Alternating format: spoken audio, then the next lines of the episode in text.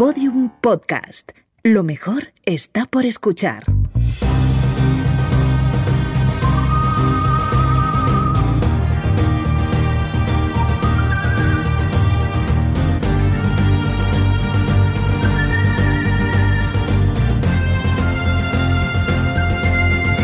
La redada. En la redada de Podium Podcast llevamos unas semanas haciendo unos programas un poco enfocados al medio ambiente y a la sostenibilidad.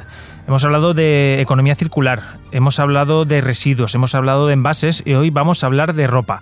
Juan Pablo es uno de los responsables de Capitán Denim, una empresa que fabrica vaqueros y otras prendas en, Madrigueras, en Albacete, y nos va a contar lo que están haciendo para mejorar esa sostenibilidad de la empresa. ¿Qué tal, Juan Pablo? ¿Cómo estás? Buenas, Juan, ¿qué tal? Pues muy bien. La verdad es que nada, agradecido de que de que nos hayáis llamado para contar un poco nuestra historia. A ver, eh, ¿cómo es el proceso y, y, qué pasos habéis dado para, para hacer mm, y fabricar vaqueros, sobre todo más, más sostenibles? Bueno, pues esto ya, ya viene ya viene un poco de lejos, porque bueno, eh, desde por ejemplo lo que es la generación de, de energía de la fábrica, que hace ya casi 20 años que cambiamos, dejamos de usar combustibles fósiles y empezamos a usar biomasa. Eh, para el que no lo sepa, eh, la biomasa es eh, pues la generación de energía a partir de residuos orgánicos, como puede ser hueso de melocotón, cáscara de almendra, hueso de aceituna. Y, y bueno, pues esto tenemos la suerte de, de, vivir en un entorno rural y tenemos muy a mano eh, pues estos desechos, digamos, de la agricultura que nos sirven como, como fuente de energía. Eso por un lado, ¿no? Eh, partiendo de, de, la generación de energía. Eh, además de eso, el que no lo sepa, bueno, la, la fabricación de vaqueros, digamos que se que se diferencian dos grandes bloques dentro de los procesos de fabricación. Eh, por uno, eh, por una parte, eh, lo que es la, la, confección, lo que es la manufactura, ¿vale? Que son procesos como más artesanales, donde la mano de las personas eh, son un poco las, las que marcan el, mm. el, trabajo. Y por otro lado, la parte de acabados, que es eh, pues desde los colores de los vaqueros, el envejecimiento, los desgastados. O sea, para, para entendernos, hay una parte más mecánica, ¿no? O de, digamos, habilidad y otra más química, ¿o no? Eh, sí, sí, así a grandes rasgos podría ser, podría ser esa la diferencia. Eh, realmente, donde, por ejemplo, el, la huella hídrica y la huella de carbono, donde más peso tiene es en, en la segunda parte, ¿no? En la, en la, parte de acabados, ¿no? Que es, digamos, la que da la personalidad al final a, a, al vaquero. Hmm.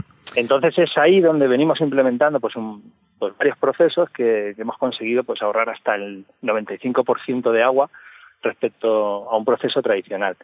Y si quieres, bueno, ya me pongo un poco a no, te, te, te, iba, te, iba, a preguntar eso, que eh, en litros, eh, ¿cuántos, ¿cuántos habéis pasado de gastar a lo mejor en un vaquero que hacíais hace 15 años a, a uno de ahora? ¿Cuánto se ha ahorrado? Pues fíjate, eh, de un proceso tradicional, te pongo de, de tintura, ¿vale?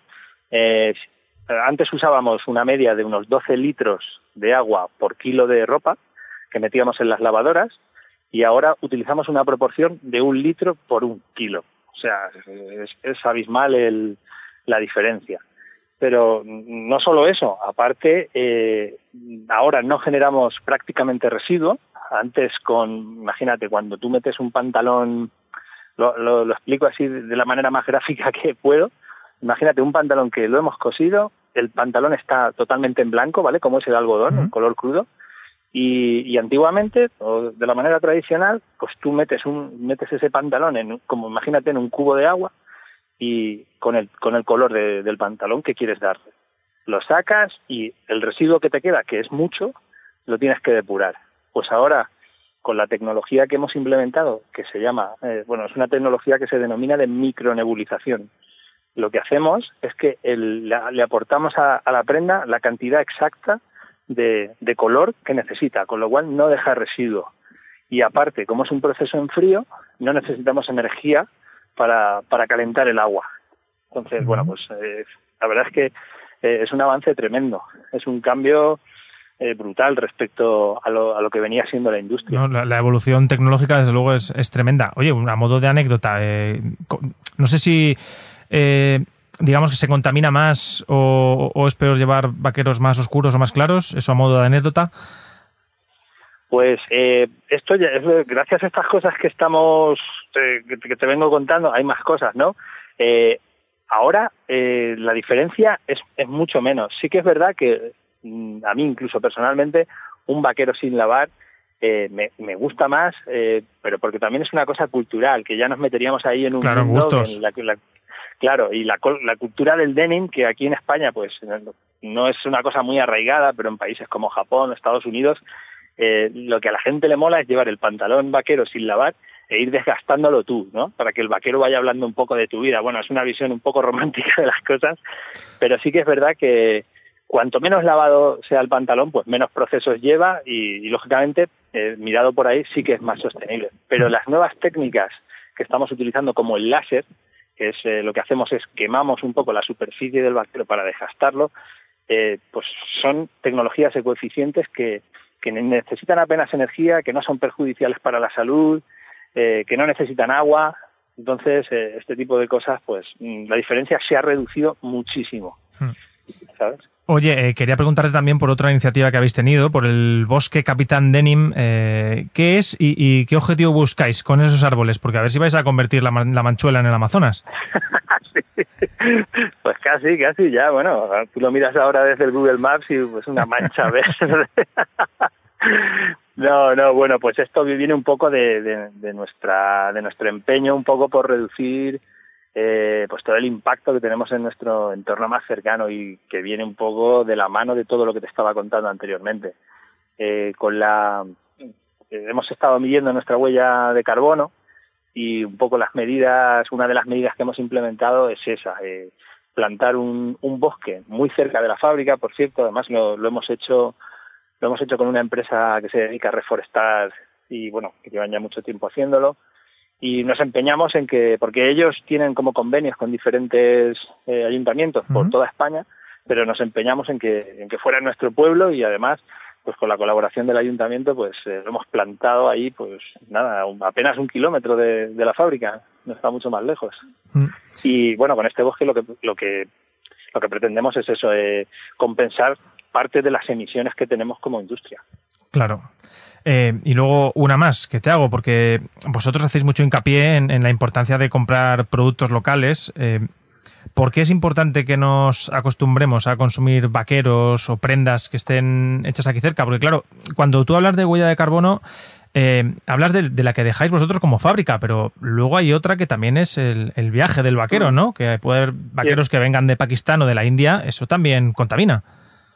Claro, claro, eso es un poco pues eh, la, la, contradicción de, hoy en día, de que todo el mundo dice que es sostenible, ¿no? Y, claro, por mucho algodón orgánico que utilices, si la prenda viene de recorrido 20.000 kilómetros, pues eso va dejando un rastro de contaminación tremendo. Entonces, pues básicamente nosotros no, no, no hacemos otra cosa que predicar el sentido común. Si esto, esto es muy fácil y todo el mundo lo entiende es una cuestión de lógica, de decir, oye, pues yo consumo, eh, produzco de manera local, consumo de manera local, en, dentro de, de un, pues un rango de kilómetros claro. razonable, eh, lo que estamos, estamos hablando de equilibrio, ¿no? Pero no solo medioambiental, ¿eh?